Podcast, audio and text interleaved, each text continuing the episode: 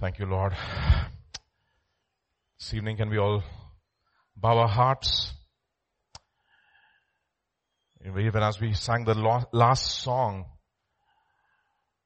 the Spirit and the bride, they say, come. Come, Lord Jesus. This evening, even as we meditate upon your, upon God's word, Father, upon your word, Father, I pray, Lord, that you would prepare us to meet you. That we will truly have the confidence.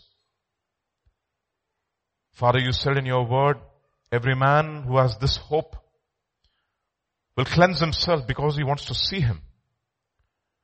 And we want to be, Father, a people who will be able to stand before you in holiness. And therefore, Father, even as we study your word this evening, cleanse us and wash us by the water of the word. Wash us by the blood of Jesus. Redeem us a little more from our vain way of life that we have inherited from our forefathers. Cleanse us and wash us and sanctify us. Separate us a little more this evening from this world and unto you.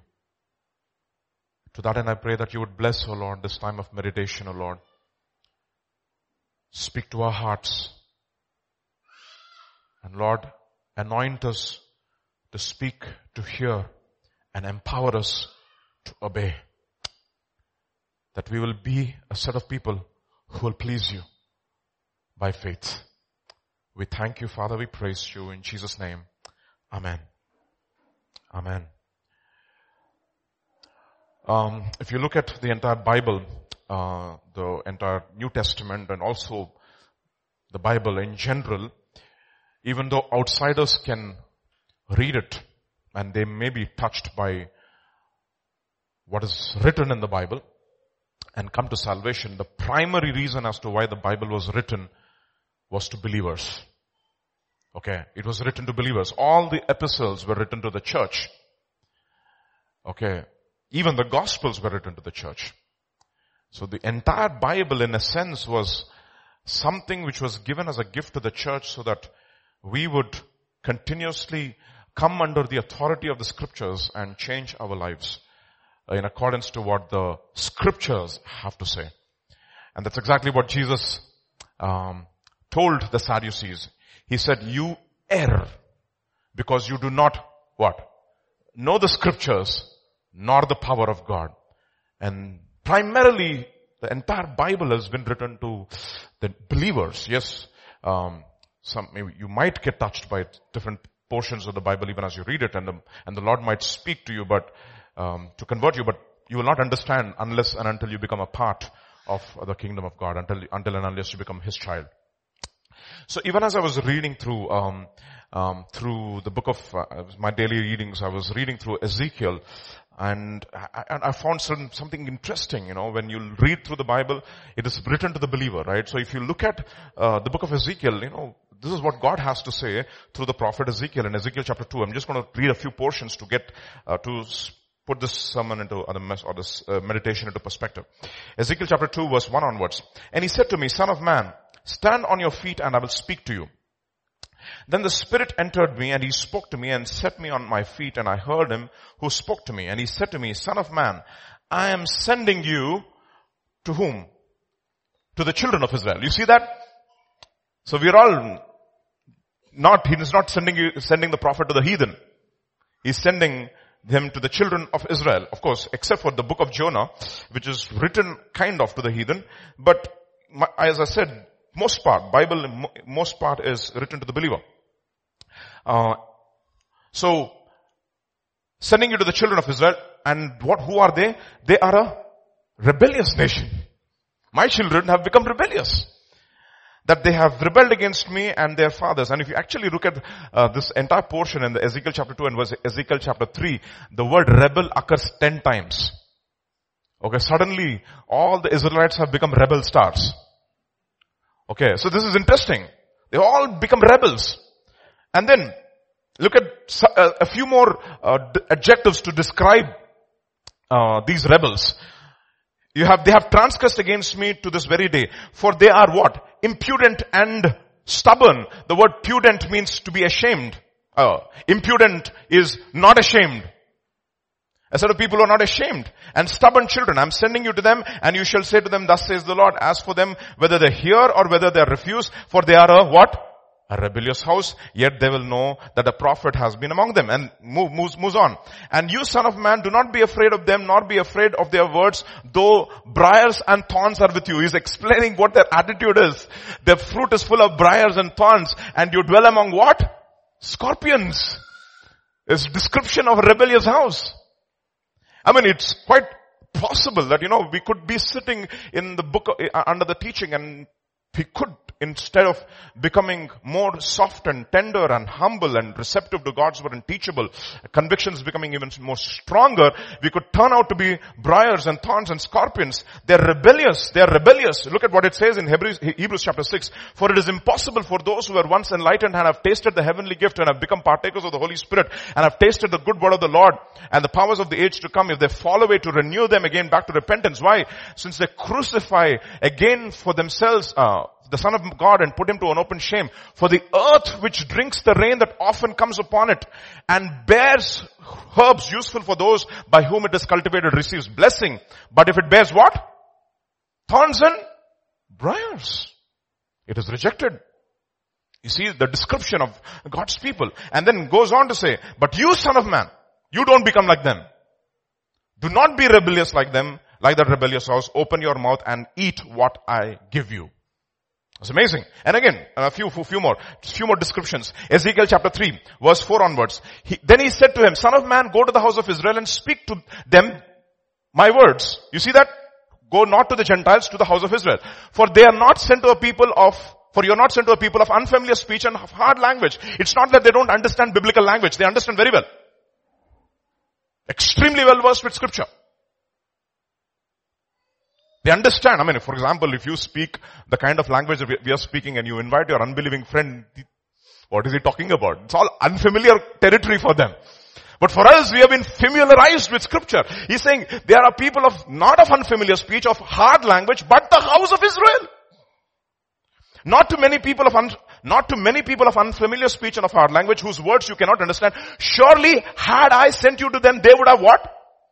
Listen to you. Remember uh, Jesus' indictment against uh, places where he didn't, uh, people did not repent, Chorazin and Bethsaida. If I did the mighty acts among you, they would have repented and Sodom would have repented, but sorry. It has not happened to you. And then look at what it says.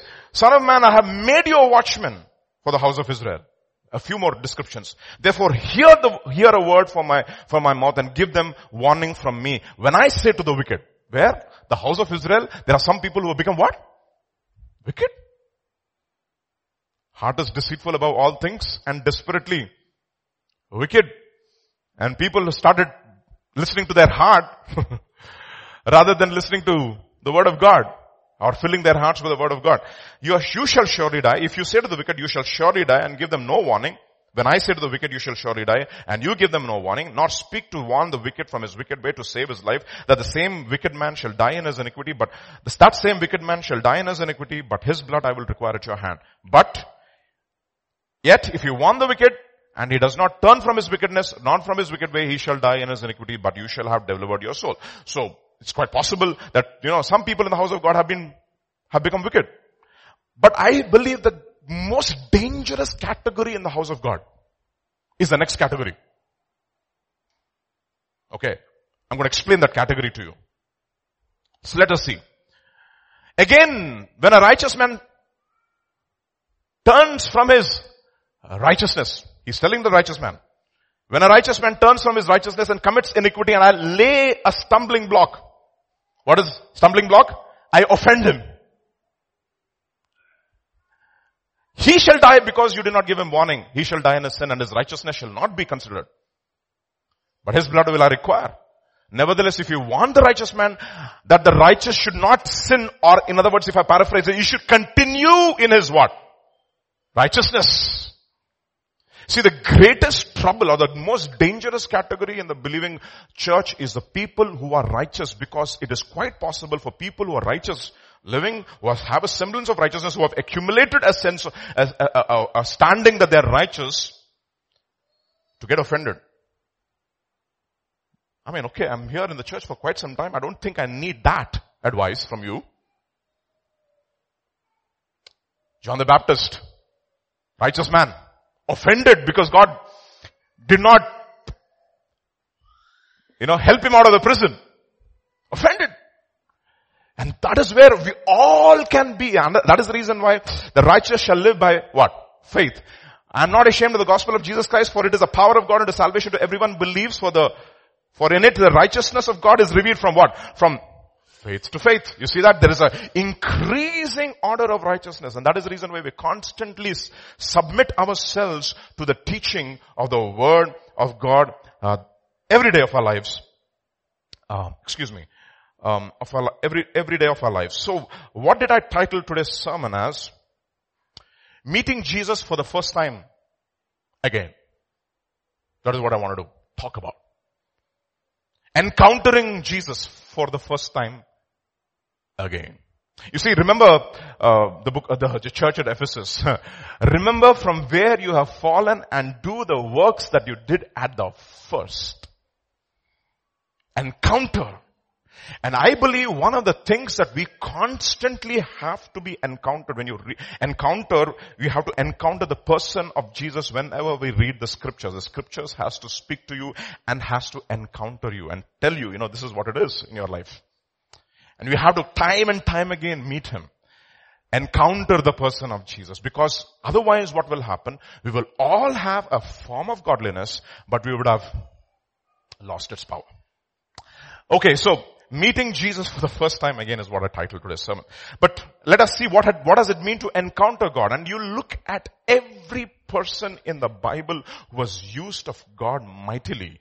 Everybody who had a testimony, they had a time and time again an encounter with God. If you look at the life of the patriarch Abraham, it was a constant encountering of God at, at the altar every time he goofed up or he did not goof up.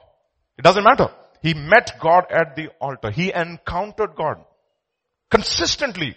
And that is the reason why he was able to finish his course. And we need to encounter God. And we need to constantly have that experience in, uh, uh, of en- encountering Him in His Word, when we, even, even as we read the scriptures. And so we look at one, one particular portion in the, in the Old Testament, which is very familiar. From there I'm going to look at what does it mean to encounter Him? Uh, what happens when we encounter Jesus? What is the disposition? What is the, what, how do we know that we have encountered Him? How do we know for ourselves that we have encountered God? Or encountered Jesus? Otherwise He becomes strange.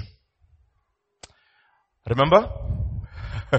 I remember the story of uh, the stranger on the way to Emmaus. Okay. I was telling, I mean, we were just teaching our children at school, the stranger on the way to Emmaus. Jesus is resurrected from the dead and he's walking. Two of, his, two of his disciples are discussing about Jesus and their, it scripture says they, their eyes were closed from recognizing him. But I was asking myself this question as to why their eyes was closed, were closed from recognizing Jesus. Because they had their own understanding of who the Messiah should be. We were thinking that this man would deliver us from our, all our oppression, but sorry, it did not happen and it's third day. Are you a stranger? Think about it, no? Did Jesus change in form? It's a very interesting lesson. I'll give you an example. You, ha- you have Emmanuel here, okay? Emmanuel, I'm not going to tease you. Don't worry. Emmanuel here is just five years old. Look at her. Um, you know, recently my wife sent me a video clipping of Emmanuel when she was two years old. She, her and her sister were singing Amazing Grace and she was two years old, no? Five years old. Let's imagine 20 years from now. Okay. Dr. Richard migrated somewhere and he's, you know, he's somewhere else and, uh, Emmanuel knows Dr. Richard, okay? And, uh, after a while, you know, when you grow old, your features don't change so much. But, but we're growing up from being a five year old to let's say 25 year old. Just imagine the situation where Emmanuel and Dr. Richard, they get off the airport and, and Emmanuel sees Dr. Richard at, at the airport and she says, hey, that is Dr. Richard and runs towards Dr. Richard and Dr. Richard, do you remember me? Dr. Richard looks at him and says, oh, I wish I could, but who is this person? Looks very familiar, but no. Uh, I'm sorry. No, think about it. Has Emanuela got another pair of ears? No. Did she get another nose? No. Two hands? No. Four hands? No. Everything is the same about her in terms of his, of her, of her appearance in terms of he didn't, she didn't have anything extra. She only grew up. What happened is she grew up the same person this man is not able to recognize because he did not have a continuous relationship with her. Most of us are like that. Jesus grows up. No, he's become a resurrected Jesus and we're all still at the earthly realm. Jesus doesn't have a, I mean, doesn't have extra pair of ears. He's the same, but he is a glorified Jesus, but we cannot recognize him. You know why? Because we're still living at that level and we need to grow up to the level of Jesus. You need to understand that. It's sometimes, you know, just imagine, spiritually speaking, it's all, also like that. Think about it, no? I'm, I'm just like this now. I've, I've maintained status quo. Pastor James, 10 years from now, he, he's gone to some underground church. He's been used of God mightily and his, he has incredible experiences and he's got this level of understanding of God and he comes to church and he's speaking. Now he said, is this the same Pastor James that we heard before? That's exactly what will happen if you don't grow with God. You see? So most of us get stagnated, you know why? Because we are, hmm, we're not growing. You know, spouses don't grow. One spouse is growing, the other spouse is not added. Who's this person? I don't know this person. Problem is, you're not growing together. You see? You understand? So we need to grow. So therefore we need to constantly have a what?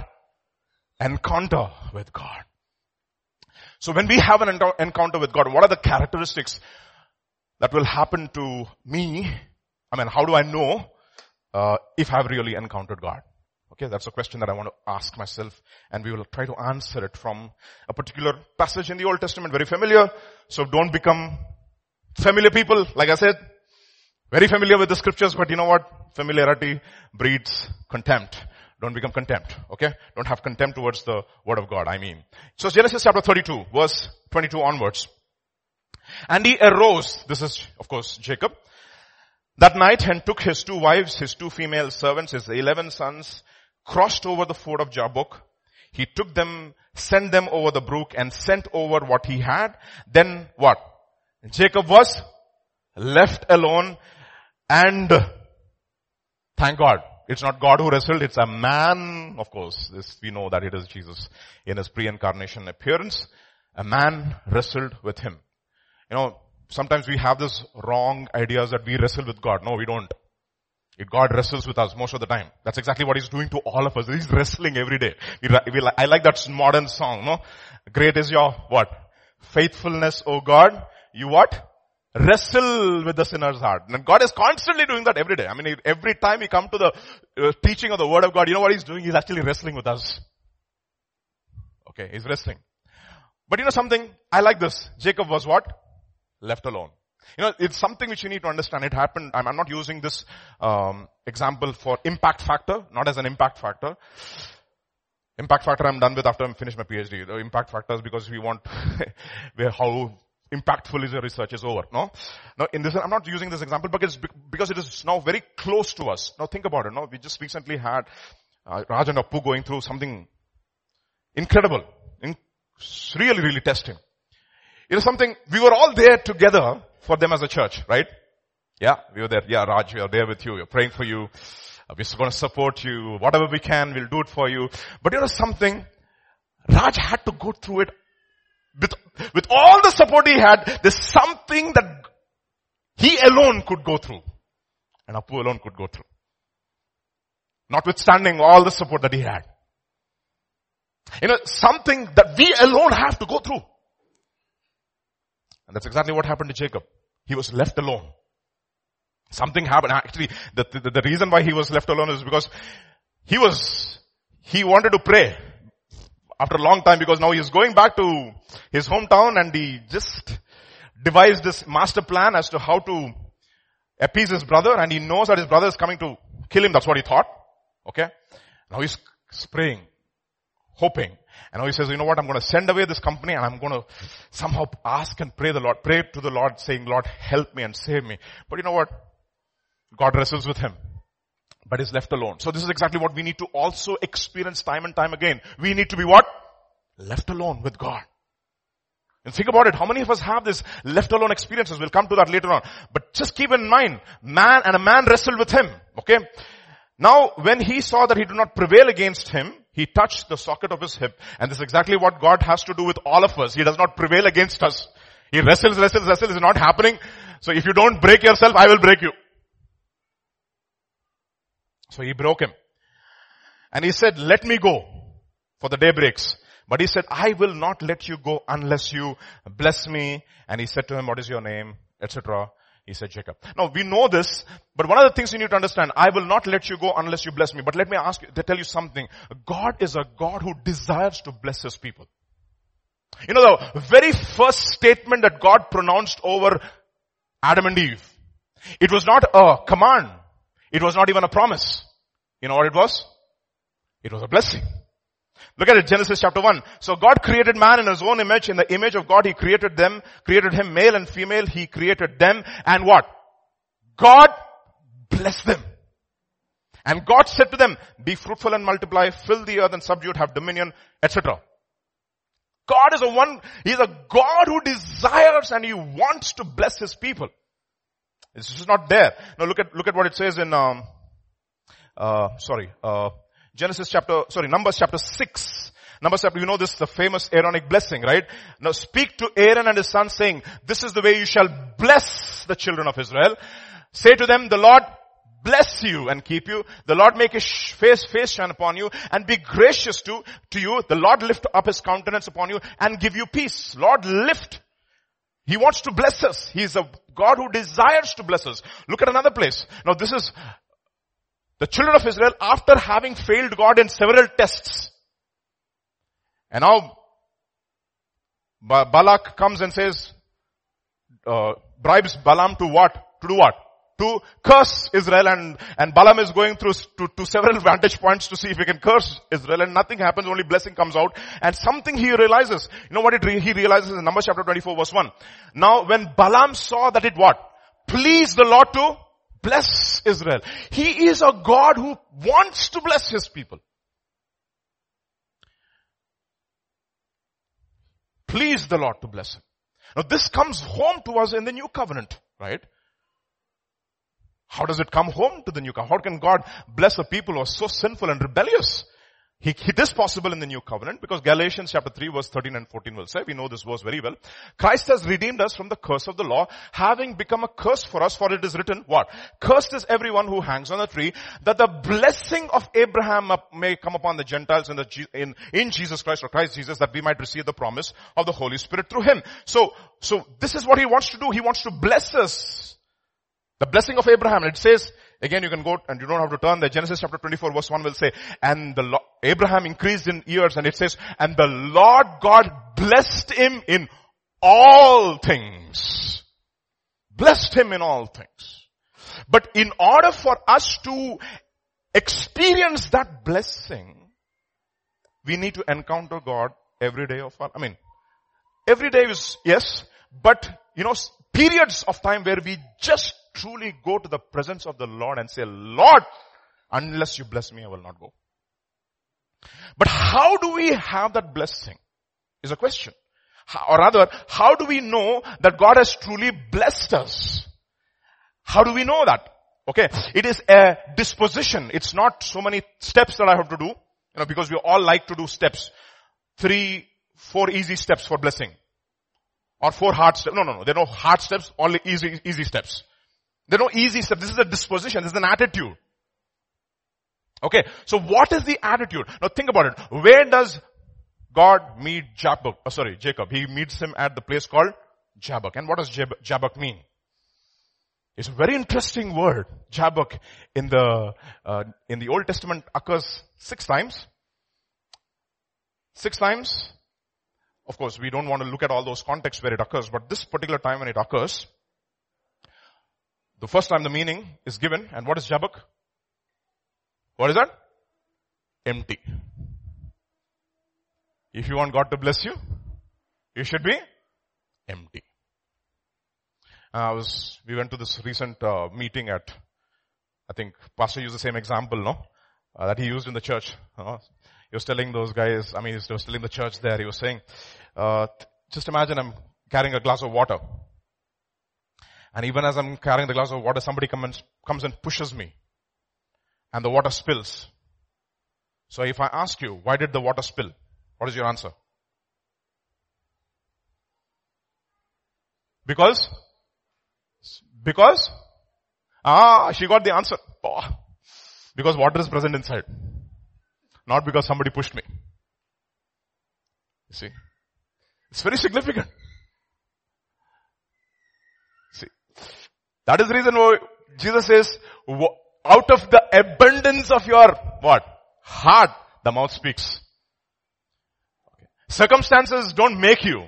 Circumstances bring out what you are already becoming. Okay. You see that? So, unless therefore, if we truly, truly want the blessing, therefore, we need to be emptied first so that God can fill us. We, I, we, we sing that song in our church. Um, he lowers us to raise us so that we can sing His praises, whatever be His will, all is well. You see that? Remember that song? A beautiful song. Okay, but how does this emptying happen? So how do we know that we have emptied ourselves? That's a question. So we look at one familiar passage in the old, in the New Testament to understand what this emptying process is all about. Anybody knows? Specific. Specific, familiar. So let that familiarity become too familiar for us. Let us see that particular passage and that is going to be the meat of today's message. How do we know that we have emptied ourselves? Okay. Or rather, how do we know that we have encountered Jesus? This is, this is what should happen. Philippians chapter 2. And you know this, right? Let's see this verse. Let this mind be in you. It all starts here. In your mind. Which was also in Christ Jesus, who being in the form of God, did not consider robbery to be equal with God, but what? Emptied himself. You see that? Emptied himself. That is the actual Greek word, but it's rendered in the NKJV or the, and the KJV as, but made himself of what? No reputation. Taking the bond form of a bond servant. Okay. And then I'm, I'm looking at, look at, look, look at the order. Robbery to be equal with God. That's the next one I'm going to look at. Coming in the likeness of men. What does that mean? Being found in the appearance as a man, he humbled himself and became obedient even to the death on the cross. And then what happened? God exalted him. Seven. Okay. Seven things. Seven dispositions. If there are not seven, I will find seven. Simple. Okay. okay. okay. So seven things. First thing, he made himself of no reputation. And then what? Second one, took him form of a bond servant. Okay. Did not, equality with God did not grasp it. Okay. And then fourth one. Yeah, you can see that. It says, um, likeness of, is made in the likeness of men. Fifth, uh, fifth one, humbled himself. Sixth and seventh together became obedient to the death of the cross, even unto the death of the cross, and therefore God highly exalted. Seven things. So, what does it mean? First, first thing I want to look at is this, what does it mean to be making yourself with no reputation? First question is, what, should we be really concerned about reputation? What does it mean to make ourselves of no reputation is a question. First principle, look at these principles I'm going to teach you today. What are the principles of, what does it mean to have no reputation? Should we, does it mean that we should pursue no reputation? Or something else? Look at what it, what it says in Luke's Gospel chapter 16 verse 15. We know this verse very well. And he said to them, you are those who justify yourselves before men, but God knows your heart. For what is what? Exalted among men is an abomination to the sight of God. What is highly esteemed, other translations will say, what is highly esteemed among men is a abomination in the sight of God. In other words, we have to be not concerned with our reputation primarily before men. We have to be concerned with our reputation before God. That's the first thing. Second again, Luke's Gospel chapter 7, the same principle. And when all the people heard him, even the tax collectors, justified God, having been baptized with the baptism of John, but the Pharisees and the lawyers rejected the will of God for themselves, not having been baptized by them. You see that? You see, every, everybody sees that? So that is what should we be truly concerned about reputation, therefore. Okay. One classic example for me in the, in the new covenant for a guy who really was not concerned about a reputation. I, I, I, mentioned this in the, one of the Bible studies, but look at what it says in John's Gospel chapter 1 verses 47 to 49. Whom am I talking about? Philip found Nathaniel. Okay. Philip found Nathaniel.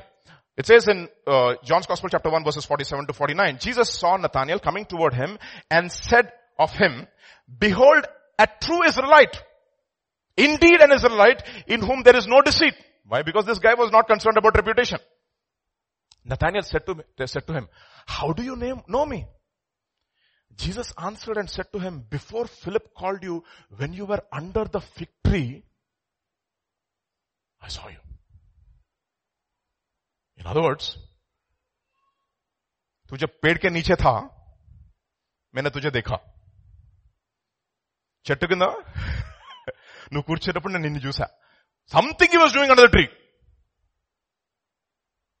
Something very intimate was happening there and God saw that Jesus saw that and immediately Nathaniel is shocked when he hears that statement. What?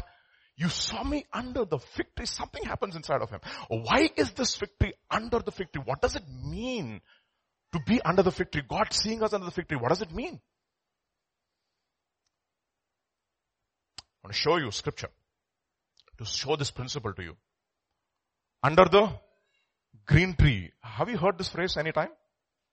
I'm going to show you three, three times in the Bible. It, it occurs several times. So three times this phrase under the green tree occurs. Okay. Jeremiah chapter 2 verse 20. For of old I have broken your yoke and burst your bonds and you said I will not transgress when on every high hill and every, under every green tree you lay down playing the harlot. What does it mean? Under the tree is the time where you're having this intimate relationship with God. And you know what Jesus is saying? You know what, Nathaniel? I saw you when I saw, when you were under the fig tree. Another place, not just one verse. 3-6. The Lord also said to me in the days of Josiah the king, have you seen what backsliding Israel has done? She has gone upon every high mountain under every green tree and there played the, it doesn't say there he committed idolatry. No. He played the harlot, meaning he was having intimate relationship with something Thou shalt have no other gods before me. And he looks at Nathaniel and he says, Nathaniel, I know you man. I know your intimate moments. Another place, Jeremiah 3.13, only acknowledge your iniquity that you have transgressed against the Lord your God and have scattered your charms to alien deities under what? Every green tree. You see that? Under every green tree.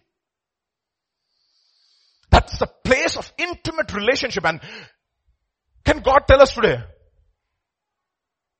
I saw you under your fig tree today. where you're transacting with me. Do you have that time separated under the tree? Remember when Isaac was, how was, how did Rebecca find Isaac? By the fields? Doing what? Meditating. It's a time where he is meditating upon scriptures. And you know what God is? Jesus told him, I saw you when you were under the fig tree. I saw your deep and intimate moments with me. That is how we know that we are a people who have been, who have encountered God. We are totally, utterly dependent upon our intimate relationship with God. And when Nathaniel hears this, he says, Nathaniel answered and said, Rabbi, you are the son of God. You are the king of Israel. Rabbi means what? In our Indian languages? Guru. You are my Guru. You're my Guru. See that? So, we should, this is what we're talking about. We're talking about a repu- yes, we should have a reputation, but before God. Otherwise, we will have a kind of a faith which are called unconfessed faith. What is unconfessed faith? I'll talk about what unconfessed faith means. There are at least three kinds of False faith. That is what we call, first is called dead faith. Everybody knows what is dead faith.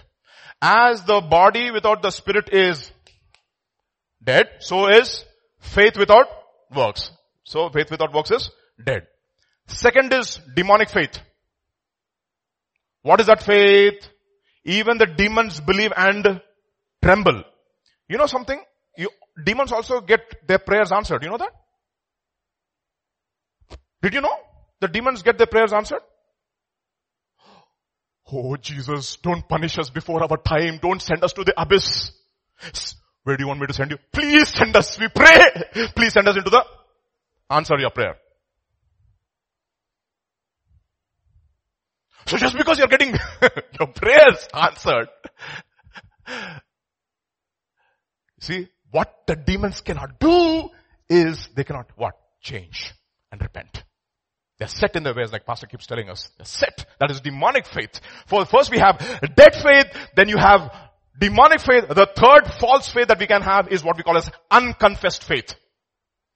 And unconfessed faith happens because we are bothered about our what? Reputation. Look at what it says in John's Gospel chapter 12. Nevertheless, even among the rulers, many believed in him, but because of the Pharisees, they did not confess him. They believed, like the demons believed, and they trembled. They also believed, but they did not confess.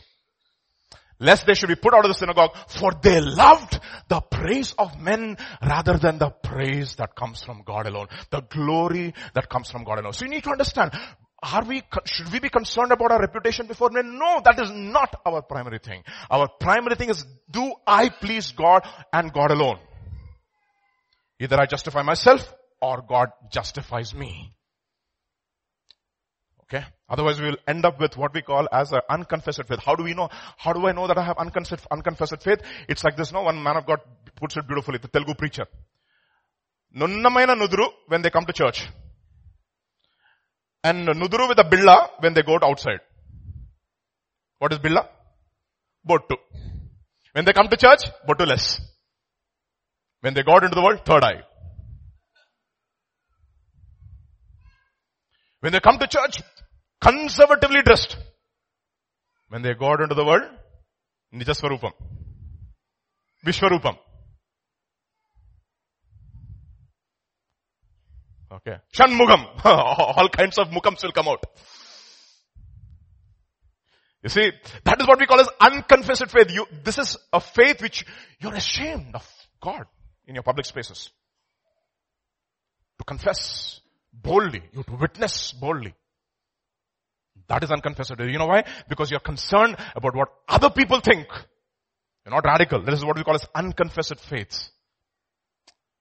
So now think about it. Now think about it. This is important for us to understand. Should we therefore pursue no reputation? Oh my goodness, I have a very good reputation in the office that I'm a good worker. Let me do bad work so that I get a bad reputation. I'm not talking about that. See, there are two kinds of works in the Bible. That is what we call as righteous works and that is what we call as good works. There's a difference. Righteous works is where you have a relationship with God in your where? Secret place. That is righteous works. Let me show you in the Bible. Matthew chapter 6. Beware of practicing what?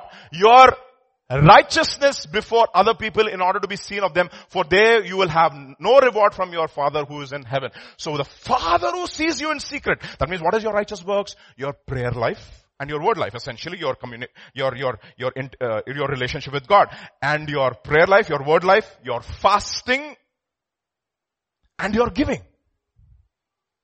All this what we call as righteous work. Why is giving also a righteous work? Why should it be done in secret is because of this.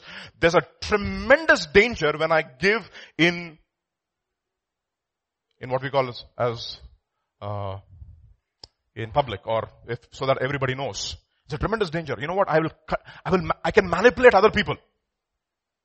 Just imagine, no, just imagine. Think about it. No, if, if I did not help Dr. Richard secretly, I have given him a huge monetary help. Think about it. And now, suddenly there is a kind of a relationship that happens unless and until, you know, both of us are very clear about our relationship with God. I've become suddenly his benefactor. No? We're not talking about that. There is a righteous work and there is a, what work? Good work. How should we, how should the good works be? You know what it says in Matthew chapter 5? Sorry, uh, before we go to righteous works. Ah, yeah, first uh, first, first Peter chapter 2. Uh, Beloved, I beg you as sojourners and pilgrims, abstain from fleshly lusts which war against the soul, having your conduct what? Honorable among the Gentiles. First Peter chapter 3 verses 6 to 7. Not a novice or a recent converse, lest being puffed up with pride, he fall into the same condemnation of the devil. Moreover, he must have a good testimony among those who are outside. Now one of the things that should happen to us, if we leave our workplace tomorrow, they should miss us. Babu. Like Ravi Zacharias says, some people bring happiness wherever they go. Some people bring happiness whenever they go. Which category do we belong to? So that is the reason why he says in Matthew chapter 5, let your, let your light so shine before men so that they may what? See your good works and glorify your Father in heaven. And that good works is a result, is a fruit of a secret life that you have with God. See that? So understand this. So we just because uh, no reputation means let, him, let me pursue no reputation now. Let me just become a bad worker. No, this is what it says about uh, about uh, uh Joseph in the in Potiphar's house. Genesis chapter 39 verses 2 and 4. The Lord was with Joseph and he became a what? Successful man. And he was in the house of his Egyptian master. His master saw that the Lord was with him and that the Lord caused all that he did to succeed in his hands. So Joseph found favor in his sight and attended him and he made him overseer of his house and put him in charge of all that he had. You know, one of the things that you know that your boss trusts you, you know how you know that your boss trusts you? If he gives you more work. Hmm. More responsibility. More work. More work. I remember no once, uh, we were having a a teacher's meeting to decide upon the course. First year, first, first year, first semester course. And, uh, they, they, they asked all the teachers, okay, do you want to take this course? You want, which course do you want to take? You have to give our options. I chose one course from the first year, first year, first semester. One of the most tiring courses. And they asked him, do you want any help? I said, no. I will do all the courses, uh, the entire course. Three, three classes, three labs, all by myself. All by myself. See that? They should not check you out because you are a bad worker. You see, they should be a, you should, we are not pursuing no reputation for, in that sense. No. That is the reason why it says in 1 Peter chapter 2, you should not suffer while doing bad. And if you suffer while doing bad, then you deserve a punishment. Okay? You don't, somebody, somebody said, right, you don't get a $40,000 job immediately after you graduate unless you have earned it. See? Okay. So that is the first thing. First thing is what? People, what does it mean not to have a reputation? Okay, that is a disposition. Second one, to be a bond servant. What does it mean? And I will look at two passages in the Old Testament and the New Testament. I just wanted to juxtapose these two to understand what it mean, what it means to be a bond servant. Sacrifice and offering. This is Psalm 40, verse 6. Sacrifice and offering thou did not desire. Mine ears thou hast opened. That's exactly what a bond servant does. His ears are open. Look at the parallel rendering in the, Old, in the New Testament. Hebrews chapter 10, verses 5 onwards. He saith, sacrifices and offerings thou wouldest not, but a body you have prepared for me. What does it say here? You have opened my ears. You have prepared for me a body. That means whoever has your ears has your body. Speak Lord, your servant is hearing. I call this one, two, three principle. What is it? One, two, three principle. Very simple. Psalm one, two, three. Okay. Psalm one, two, three verses one, two. Unto you I lift up my eyes, O you who dwell in the heavens. Behold, as the eyes of the servants look to the hand of their masters, as the eyes of a maid to the hand of its mistress, so our eyes look unto you, O Lord, for mercy. You see that? Constantly, I'm saying, Lord, I'm yours. Completely yours. I want to hear you progressively. Disposition where I don't want to do anything apart from I am your bond servant. That's the reason why it says in Romans, Paul, a bond servant of Jesus Christ, called to be an apostle. What he, he became apostle later. First, what was he? He was a bond servant. Everywhere. Bond servant. Every disciple who was dealt with by God became a bond servant. Third characteristic. What does it mean? robbing equality with God. What does that mean? Let us look at this to, uh, in different translations to get an understanding of what it means. Philippians chapter 2 verse 6. Who being in the form of God did not consider it robbery to be equal with God. That is what it says in the NKJV. Look at how it says in NIV. Who being in very nature God did not consider equality with God something to be used to his own advantage. In other words, నాకు ఏంటి నాకేంటి? ఇది చేస్తే నాకు వచ్చే లాభం ఏంటి? I remember one one pastors conference one pastor came to pastor James and said ఇదంతా చేస్తే నీకు ఏమొస్తుంది what do you get by doing all this what is your advantage I mean, very blatant question. why, why do you, why do you do this? నీకేం వస్తుంది ఇదంతా చేస్తే నీకేంటి లాభం Look at this, another translation. Beautiful. This is the ESV.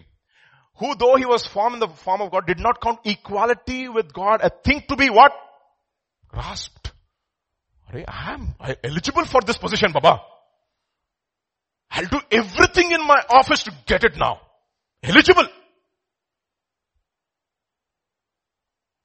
I'm the most, you know, we say that this is the most eligible bachelor. This is all attitudes. Okay. To get me, the girl has to deserve me. See. How can I, I can have anybody? Look at what it says in the, the Living Bible translation to get it. Who though he was God did not demand and what? Cling to his rights as God. Inqilab, no Zindabad. And that's, that's the reason why, you know, remember, uh, remember that parable of, uh, of, uh, of the people, I mean, of the servants from morning till evening? Yeah? So a lot of servants were being, were, were therefore hired to hire themselves and man, one man goes and says, okay fine, I'll give you your, uh, your one dinari a day if you come and work in my vineyard. So all these fellows go. They work one dinari for the whole day. And then again he goes back in the, after a few hours and he finds so many people. What are you doing? We didn't find work. Okay, go. I'll give you what is right. It's very interesting. I will give you what that, that, is, that is, that is what, what is right. And again he goes in the evening. He goes and finds out people. What, what is, we didn't find any work. Come and work in my vineyard. I will give you what is right. Finally, till the last hour he goes and he looks at them and he says, what are you doing? We didn't find any work. And then, come and work. I will give you what is right. At the end of the day, he calls his steward and says, give. Beginning from where? From the last to the first. The first fellow comes. The last fellow comes. One dinari. Automatically the other fellow says, I know, I if that fellow worked for such a less, less time and he thinks that he, that he got one dinar, that means I deserve what? More. The next fellow also gets the same. The next fellow also gets the same. And the next fellow also gets the same. And then they start grumbling. You are not fair. We deserve more. Immediately all the people in Russia and China say, see, Jesus is a communist. Take from the rich and give it to the poor. No, Jesus is neither a communist nor, nor capitalist. See, if, if Jesus were a communist and if he, he continues to do that, the next day when will we find all the workers? Will he find in the beginning of the day or the end, end of the day? End of the day. No? You will not find them in the beginning of the day. He's not talking about, he's not talking about cap, capitalism and communism over here. He's talking about, you know what? You don't deserve anything. I choose to give you what I choose, not because what you deserve, because I'm merciful. And Jesus had to go through the same thing. You know what? He did not cling. Lord, what are you talking about? You're to die for these people. Come on, I'm God. You know who I am? He never clung to his rights. Not demand. Look at what it says in the message Bible. It's beautiful. Okay. I mean, I'm using several renderings to just get a flavor of what this thing is all about. Um, but didn't think so much of himself that he had to cling to the advantages of the status no matter what. Not at all. I have a status, but I will not cling to the advantages of the status. Not at all. It's like, you know, you know, imagine a king in the country who will make his son go through the same rigor. He will say, you know what, you are going to go through the entrance exam and you will not use my name for your seat. And the only person in my life I have seen was a man whom I shared my room in my university days. You know who's that, who's that person? His name is Narayan Murthy. The founder and the ex-CEO of Infosys. You know what? He never used his position to take a heavy paycheck home. And he never used his position to favor his own son. His own son. His own son, if he had to become something in the company, he had to earn his way. He's not going to have any rights. Look, what we have today is a set of people who claim for their rights. See? You don't have any rights. That is what it means. Lord, I don't have any rights. Just imagine Moses. No, I, Lord, I slogged for your people for 40 years. Come on, Lord. This is unfair. I'm not entering into the promised land. Unfair, Lord. You know what he says? All your ways are right and just. And God says, you know what? Because of that, I'm going to give you grace marks. With grace marks and I'm going to bring you into the land of promise, not by yourself now, but in your glorified body, you will enter into the land of promise. And in the Mount of Transfiguration, he comes and sets his feet on the Mount of Transfiguration along with Jesus in the promised land. So Jesus is, I mean, God is a God. When you give away your rights, you know what? You will never lose with God. That's what he's trying to say. He's given away all his rights. That is what it means. Look at what it's, this attitude is beautifully explained in one parable in Luke's Gospel chapter 17.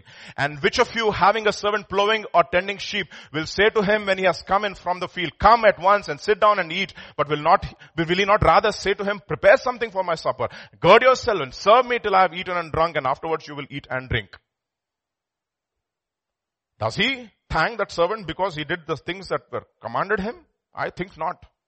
So likewise, when you have done all those things, which you are commanded say, we are what servants? Unprofitable servants. We have done what was our duty. Finished. No rights, no privileges, no extra bonus. Nothing.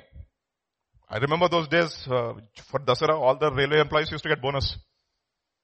Uh, how do we know that we got we got the bonus? That outside there will be shop, full santa, so that they can get their bonus and spend that day, the very same day. And you know when the bonus gets reduced. My God, there's a hartal. Mazdoor union comes together. Inqilab. All taxpayers money. You see? So this is something which we need to ask. Lord, no rights for me. No rights. Okay. John's Gospel chapter 3. Another example, John answered and said, a man can receive nothing unless it has been given to him from heaven. You yourselves bear me witness that I said, I am not the Christ. When he came and asked them, no, no, what are you? What are you? Are you this person? No, are you this person? He said, no, I am not Christ. I am not Elijah. I am not this person. I am not that person. What are you? I am simple, uh, simply a voice in the wilderness. He who has the bride is the bridegroom, but the friend of the bridegroom who stands and hears him rejoices greatly because of the bridegroom's voice. Therefore this joy of mine is fulfilled. He must decrease and I must, sorry, he must increase, I must uh, decrease. No rights, no privileges. That is the attitude. Second, what does it mean to be transformed into the likeness of men? Okay. Let me show you this principle and let us see how we, we have that kind of, this, this is an attitude as I said. How do we know that we have this kind of an attitude? Hebrews chapter 2 verse 17. Therefore in all things he had to be made like his brethren, this is Jesus, that he might be a merciful and faithful high priest in things pertaining to God to make propitiation for the sins of the people. For in that he himself had suffered being tempted, he is also able to aid those who are tempted. So Jesus had to become like a man in order to experience all the temptations that we experience as men. Now tell me, who has greater temptations, men or women? I don't know, but I, my personal experience, opinion, uh, girls might beg to disagree. I think it is more difficult to be a man than to be a woman in this day and age. Okay? It's very difficult to be a man to be a man who is innocent of evil. Very difficult. My, my personal opinion. That, that is the reason why Jesus had to become a man. Okay, just six. So what is the principle over here? What is the principle? What is the principle over here? This principle you'll find, this attitude you'll find in Apostle Paul. What is this attitude? What does it mean to become like men? Okay, what is this attitude? Okay, you need to understand what this attitude is in order for us to know whether we really have that kind of a disposition or not. Galatians chapter 4 verse 12. My, one of my favorite verses in the Bible, Galatians chapter 4 verse 12, which I'm very far, far from being, but I pray that God will make me this way. What it says. Brethren, I urge you to become, can we, can we all read it together? Brethren, I urge you to become like me for I became like you. That's the principle. Let us try to understand what it means a little more in detail. What does it mean? What does that mean to be what, so that I, sh- I want to become like, uh, you so that, I mean, so that you can become like me. God became a man so that man could become God. So what does it mean? What is it, what, how do I know that I have, a, have that kind of an attitude? Let us try to explore this a little more. 1 Corinthians chapter 9 verses 19 onwards. For though I am free from all, I have made my servant to all. And now read this, uh, highlighting together, that I might win more of them. To the Jews I became like a Jew in order to win the Jews. To those who uh, under the law, as the one under the law, though not by my, though not being myself under the law, then I might win those who are under the law. To those who are outside, I outside the law, I became one outside the law, not being outside the law of God, but under the law of Christ. Then I might win those outside the law. To the weak, I became the weak that I might win the weak. I became all things to all people so that by all means I might save some. What is the common thing? I might win, I might win, I might win, I might win. What does it mean to ha- become like in the, uh, to be converted into the likeness of it? What is that attitude? What is the kind of an attitude that we should have? You should become a winsome weirdo. I got this terminology from, uh, plagiarized it of course, so I'm not plagiarizing anymore because I'm citing this. This is from Desiring God's website. Become a winsome weirdo. What does it mean to become a winsome weirdo? First Peter chapter 4. For the time that is past suffices for doing what the Gentiles want to do, living in sensuality, passions, drunkenness, orgies, drinking parties, and lawless idolatry. With respect to this, they are surprised when you don't, don't do all this, all these things when you go to your work. They are very surprised. Baba, you're so weird. You know, they should have what we call as a love-hate relationship with you. They should love your attitude, but hate what you stand for. Okay. They should love your attitude. When you go to work, you're not trying to show off anything, but you're just trying to be what you are, your convictions. You're trying to live out your convictions, but you're asking God, Lord, make me a way where they will have to love me for my attitude, but have to hate me for my convictions. With respect to this, they are surprised when you, when you do not join them in the same flood of debauchery and they malign you. They say, boys, this is a fool. This is a mad fellow. But you know what? I can't stand him anymore, but I also can't stop loving him. I remember Rajkumar Ramachandran's testimony, okay? Uh, if you've heard his testimony, it's very interesting, okay? He had his Christian friend among him who would come along with him to every, you know, gathering of theirs. And every time they would start to drink or booze. This fellow used to stand like this, sit there and do nothing, but he used to be absolutely, you know, kind and considerate. And if these guys got drunk, he used to take them home and drop them. And one day he got very irritated. No, Ram- Rajkumar Ramachandran got very irritated. This, this, what is this guy? So different. He does not drink with us, but he's got such a good heart.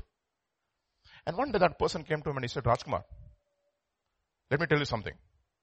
If you don't accept the Lord Jesus as your personal savior, you're going to hell. There is only one way, one way to God. That is through Jesus Christ. Straightforward answer. And he, he left. The same person, no, who was, and he was so upset, you know. He loved his friend, but hated his God. Then he said, oh, these fellows, these Christians, they are not as wise as me. Let me do something. I'm going to buy a Bible. I'm going to read it so thoroughly and I'm going to prove to them from their own Bible that Jesus is not God. And poor fellow started with John's gospel of all the places. And he was confronted one after the other, one after the other. And you should, you should, you should see what happens. You know, one, one, when he got converted, the first time he went to the altar, you know what he said? He brought his friend who was in the pew and he said, you have to come along with me to the altar when I'm confessing my sins and when I'm, uh, when I'm accepting Jesus as my Lord and Savior. You have to come along with me. That is what they have to also do to you. They should hate you for your convictions, but they should love you for your attitude. That is what we call as a winsome what? Weirdo. Are, they're all weirdos, but they're not winsome. They're obnoxious. Hari, he's weirdo boss. 25 meters away distance maintain yala. Touch me not. Holy, holy. Don't touch me. Don't touch me. No, no, no. You should be a winsome weirdo. That's what it means, right? Jesus was, what, what, what, what was he called? A friend of tax collectors and sinners. How come these sinners are so attracted to this weirdo who's so winsome. Winsome weirdo. And this is a challenge for all of us. Jeremiah chapter 15 verse 19. The Lord responds, if you turn to me, I will restore you and you can continue to serve me. If you speak good words rather than worthless ones, you will be my spokesman. You must what? Influence them. They should not influence you. అర్థమైగలియా Colossians will explain it even more beautifully. Okay, I'm going to read this uh, th- in three different translations to get a feel of what it's what what does it mean to be a winsome weirdo. Colossians chapter four verses five to six. This is KJV. Okay, traditional KJV. Walk in wisdom toward them that are outside, redeeming the time. Let your speech be always with grace, seasoned with salt, that you may know how you ought to answer every man. Okay, this is uh, KJV. Look at what it says in uh, the Living Bible. Make the most of your chances to tell others the good news. How are you going, doing that? Hmm? Be wise in all your contacts with them. Let your conversation be gracious as well as sensible, for then you will have the right answer for everyone. Look at what it says in the message. I like uh, Peterson's uh, rendering also. Oh, where is message? Is not there? Oh no. Please. That was the best. Please go and read the message. It is even more beautiful. Okay. So this is how you win those people who are outside. The whole purpose is to what? To win them to whom? To Christ. Now will you be able to win all of them? No, only some. When you stand strong on your convictions, it is not going to be easy. You know, Jesus also himself, he was, he had several people who followed him. He was winsome in that sense, but only a few people were left. Ultimately, only 11 followed him. Okay. Only few got saved. But that did not stop him from being winsome. That is how you have to be with people who are outside. What about people who are inside the church? You should be a winsome weirdo to them as well. How will you, how do you be a winsome weirdo in church? Okay? let me show you. This is found in Matthew chapter 18. How do you win, be a winsome weirdo in church? I love this uh, verse. If your brother or sister sins, husband and wife sins also, okay? This is including everyone, okay? Against you. If your brother or sister sins, go and point out their fault just between the two of you. If they listen to you, you have won them. Ah, that is why, that is the purpose for me becoming a winsome weirdo. I want to just confront them in private and say, you know what, I just want to have a chat with you. Please, the way you behave that time, don't say it in front of everybody. That is what I have to learn now, nowadays, even in our school. One of the principles we want to follow is don't correct children in public. Otherwise, they will not become, you will not win them over to your side. The way you win them over is by doing a one-on-one with them and saying, no, this is what you're not supposed to do. So that you win them over. But if they will not listen, take one or two other, others along you, along so that every matter may be established by the testimony of two or three witnesses. This is how you do it biblically. If you have something against your brother or your sister, go. Matthew chapter 18. If they still refuse, Tell it to the church. And if they still refuse to listen to the church, treat them as you would a pagan or a tax collector. You see the, the process of, the whole point of, of judging somebody is to win them. See, that is the reason why Jesus also does the same thing. He gives them over to our desires, hoping that through our indulgence we will come back to Him. That is what he told, he tells Jeremiah. Your own backslidings will, will do what? Will heal you. will bring you back to me, hopefully. So he was very winsome. Look at how he answers wisely, you know. Luke's Gospel chapter 10. On one occasion, an expert in the law stood up to, to test Jesus. Teacher, he asked, what must I do to inherit eternal life? What is written in, uh, uh, this is what he asked. And he said, what is written in the law? He replied, how do you read it? You know, look at Jesus' answer. He answered, love the Lord your God with all your heart, with all your soul, with all your strength, and with all your mind, and love your neighbor as yourself. Oh boy. Your answer is perfect, bro. You've answered correctly, Jesus replied. Do this and you will live. But he uh, wanted to justify himself, so he asked Jesus, who is my neighbor? And we know the story. The good, the, story of the good Samaritan. Because this is how he answered everybody. He wants to win them over. And you know, ultimately after he gives the argument and he asks this question, tell me who showed most mercy. You know what he says? The man, uh, uh, tell me who loved his neighbor. I know what the, what the guy replies. He doesn't even, he doesn't even say the Samaritan. He doesn't even want to take that word out of his mouth. He says the man who showed kindness. And he says, Jesus goes and says, you go and do likewise. That is how he tries to win people over. You see, he opens them up in their own assumptions. That is wisdom. That is what is, what, what it means to become like them. You see?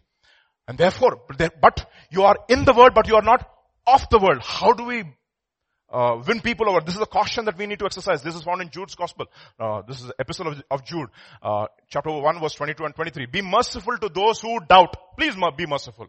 Don't say, uh, you Gentiles, etc., etc. Don't say those words, okay? Save others by snatching them from the fire. To others show mercy mixed with fear. Hating even the clothing stained by corrupted flesh. That is what it means to be transformed into the likeness of men. So we looked at four attitudes, no? We look at one, one more attitude, uh, before we finish. What is humbling yourself? We'll look at it several times. But one attitude, this is a tremendous daily exercise. 1 Peter chapter 5, and you'll find this over and over again in the Bible, but we have to repeat this because this is one of the most difficult attributes to have. 1 Peter chapter 5 verses 5. In the same way, you who are younger, submit yourself to your elders. All of you clothe yourselves with humility toward one another because God opposes the proud but shows favor to the humble. Humble yourselves therefore under God's mighty hand that he may lift you up in due time. How do we do this? By casting all your anxiety upon him because he cares for you. You know why? Because when you, whenever you humble yourself under somebody, there's always this fear, will he take advantage of me?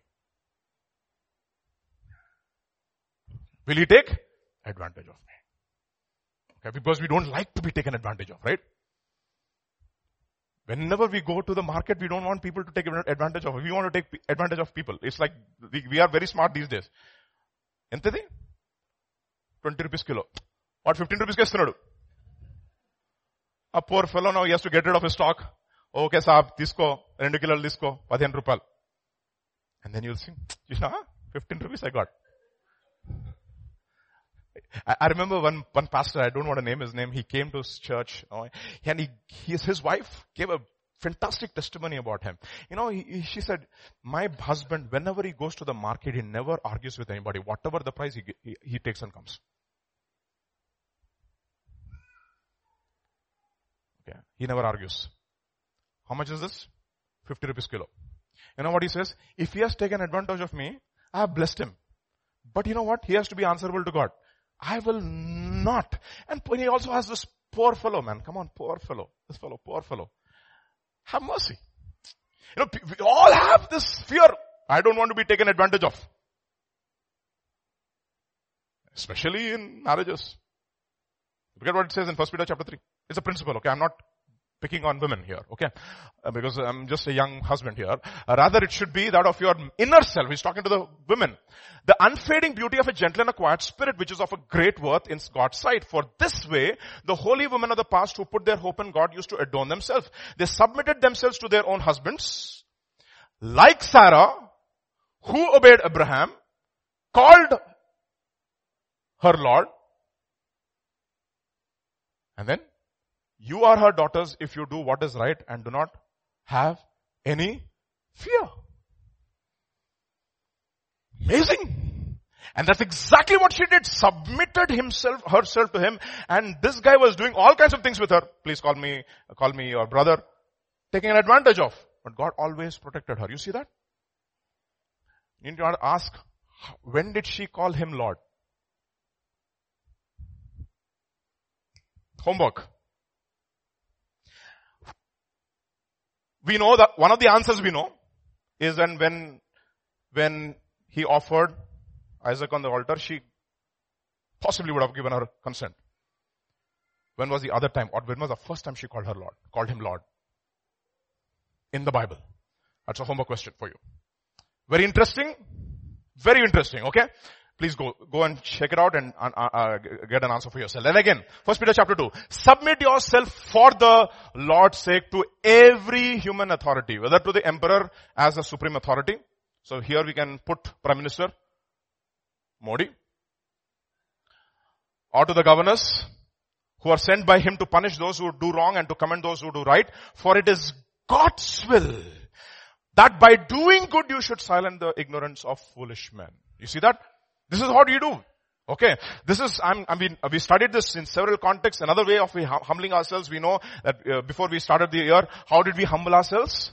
By fasting and praying. So many things, so many attitudes. This is that disposition, a constant path of humbling ourselves regularly, coming under authority, submitting ourselves to correction. Okay. Commandment is light. Law is life. Reproofs of instruction are a way of life. Commandment is light. Sorry, commandment is lamp. Law is light. Reproofs of instruction are a way of life. Reproof, correction. That is humility again. Let's move on. Being obedient, and that is the way of the cross. Let us look at this particular thing, uh, one particular attribute which I want to touch upon and then we will close. And being found in appearance as a man, he humbled himself and he became obedient. Even the death of the cross. What is becoming obedient? It's very interesting. It's a progressive obedience, right? Hebrews chapter 5 will talk about this. We know this very well. During the days of Jesus' life on earth, he offered up prayers and petitions with fervent cries, tears, and tears to the one who could save him from death. And he was heard because of his reverent submission. Though he was son, son though he was, he learned obedience from what he suffered. No suffering, no obedience. Okay. Nowadays we'll say, blessing for us, suffering for Jesus. He's already suffered. No suffering anymore. No, no, no, no. We all will go through suffering. You need to understand, everybody in the world goes through suffering. You know, you know that, right? It's very interesting, right? In Isaiah he says, I have chosen you out of the furnace of affliction. Just because you are going through the furnace of affliction, God will not choose you. Even among those who are going through the furnace of affliction, God will have a chosen among them because not everybody will humble themselves. I have chosen you, worm Jacob. Worma. How dare, no, we are not, we don't consider ourselves worm, right? Purugu. Kida. You see, those are the languages that you, uh, uh, what is it, what do you call grasshopper in, uh, in Telugu? Huh? Midda, Midda, Midda Moham. Somebody calls us Midda Mukham, we get so offended. See? We don't want to stand for. So, see, every time you actually stand for truth, you need to really humble yourself because you will be called all kinds of names in the book. See, some preacher preacher made a very powerful statement. You know, he said, "Kukkabuddhi mukkadagara క్రైస్తవుల బుద్ధి కళ్యాణం దగ్గర dogs real nature will you'll understand when you comes to eating a meat piece okay you put one vegetarian piece and one leg piece which which which will take leg piece and all Christians attitude marriage partner. And this man is, is from Srikakulam. Okay. You know what he, he says? క్రైస్తవులందరూ కాగునింద పలుకుతారంట కాగునింద పలుకుతారంట. ఇప్పుడు కళ్యాణం వచ్చేసరికి కాగునింద పలుకుతారంట. కా అంటే కా అంటే కళైన పిల్ల కావాలంట. కళైన పిల్ల అంటే she needs to be very beautiful fair looking girl వీడు ఎట్లుంటాడు? తొండలాగా ఉంటాడు వీడు. This fellow looks like eleven something else but he wants a very beautiful looking కాకి దీర్ఘం ఇస్తే కా కానుకలు తెచ్చే పిల్ల కావాలంట. Women who gets all the dowry okay కాకి ఉప్పెడితే కు కులం పిల్ల కావాలంట she has to be from my caste you should be Christian but no mala madiga, okay? You know that? That is the reason why when we went to this, uh, register these uh, marriages, no. Krishna Gopalan, uh, sorry, it's, it's just, it'll be very interesting when I text Shrikant's, uh, this thing to the register. Chari, Ramachari, Swapna Reddy. Christian marriage. Exa- I'm going to, I'm preempting this. I've never, I didn't, I already uh, prepared them. I said, when we go to the registrar's office, this is the first question they'll ask me. Love marriage? What will your answer be? And this is exactly what they will ask. Love marriage? Hey, what is this love marriage, Baba? okay, this is what Ramachari getting married to Reddy. See, this is, that is, that is the reason why I like, like what Pastor said on Sunday, no? Paul was a man who knew his identity in Christ. He became all things to all people because he wanted to win some, at least by becoming all things to all people and never uh, compromising his convictions.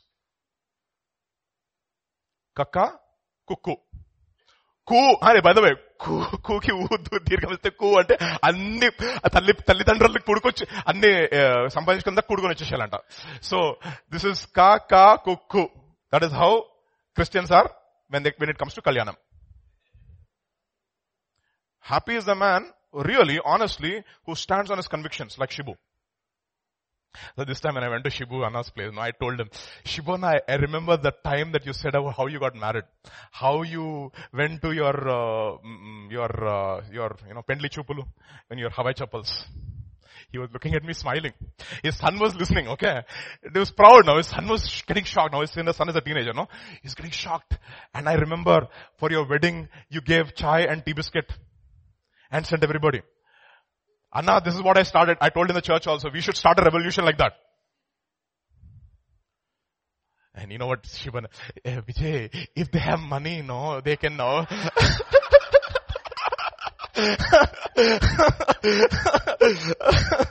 See, if, if they have money, they should, they should be, they should, they can spend, but they should not force and get into debt. Uh, I said, yeah. but you should have, you know, this, that will be the most interesting thing. A guy who has a lot of money should marry like that. You know why? Jesus had a lot of money. But he made himself of no reputation. That is the way of the cross. King of kings, Lord of lords, running for his life. Can you imagine? And somebody had to bring some gold from the east to give him sufficient money so they can run to Egypt. That is God. Okay? That is what we call making yourself of no reputation and humbling yourself. But let's move on. Servants be subject to your own masters with all respect and other translations will say all fear. Okay, here you can put all kinds of servants. Software engineers, hardware engineers, software engineers, maids, everybody. Don't say flipping burgers is my, below my dignity. Your grandparents called it opportunity. Okay, you got that? It's very difficult. These things, these are principles, these are attitudes, this is how you know that you have what? Emptied yourself. That you have met Jesus again for the first time. But if when you do good and suffer for it, you endure, that is gracious in the sight of God. For to this you have been called. Because Christ also suffered for you, leaving you an example, so that you might what? Follow after his footsteps. Okay? He went outside the camp, bearing the reproach for us. We also follow him where? Not inside the camp, outside the camp, bearing his reproach. Luke's Gospel chapter 24. And he said to them, O foolish ones and slow of heart to believe all the prophets have spoken. I told you, right? Was it not necessary that Christ should have suffered these things and then enter into his glory? And beginning with Moses and all the prophets, he interpreted to them all the scriptures that the things concerning himself. And because he did all this, what did God do? He exalted him. So where does promotion come from? 75 is verse 6. For promotion cometh neither from the east, nor from the west, not from the south. So where should it come from? North. Thank you. You're all smart people, I say. You know your four directions. Your compass is good. Look up. That is the reason why we are looking at looking at Jesus, fixing your eyes on Jesus, fixing your minds and thoughts on Jesus, fixing your heart on Jesus. This is what we call, this, this calls for what we call as patient endurance. This is the last verse. I'm going to end with this. Romans chapter 2. He will render to each one according to his works. To those who by patience in well-doing seek for glory, honor and immortality. This is glory from God, honor from God. Whose honor? Whose glory? Your glory. Your honor. Your immortality from God. He will give eternal life. But to those who are self-seeking, as I said, just the opposite, and do not obey the truth, but obey unrighteousness, there will be wrath and fury. There will be tribulation and distress for every human being who does evil to the Jew first and also to the Greek, but glory, honor and peace for everyone who does good, the Jew first and also to the Greek, for God shows no partiality. Q-E-D. Have you met Jesus? Again for the first time? You know, sometimes when you look at all these verses in new light, Hurry, this is the first time I'm looking at this in this light. Thank God. What are we doing? We are looking at Jesus for the first time again. So that we check our attitude if we are really being emptied. So that He can fill us. Shall we pray?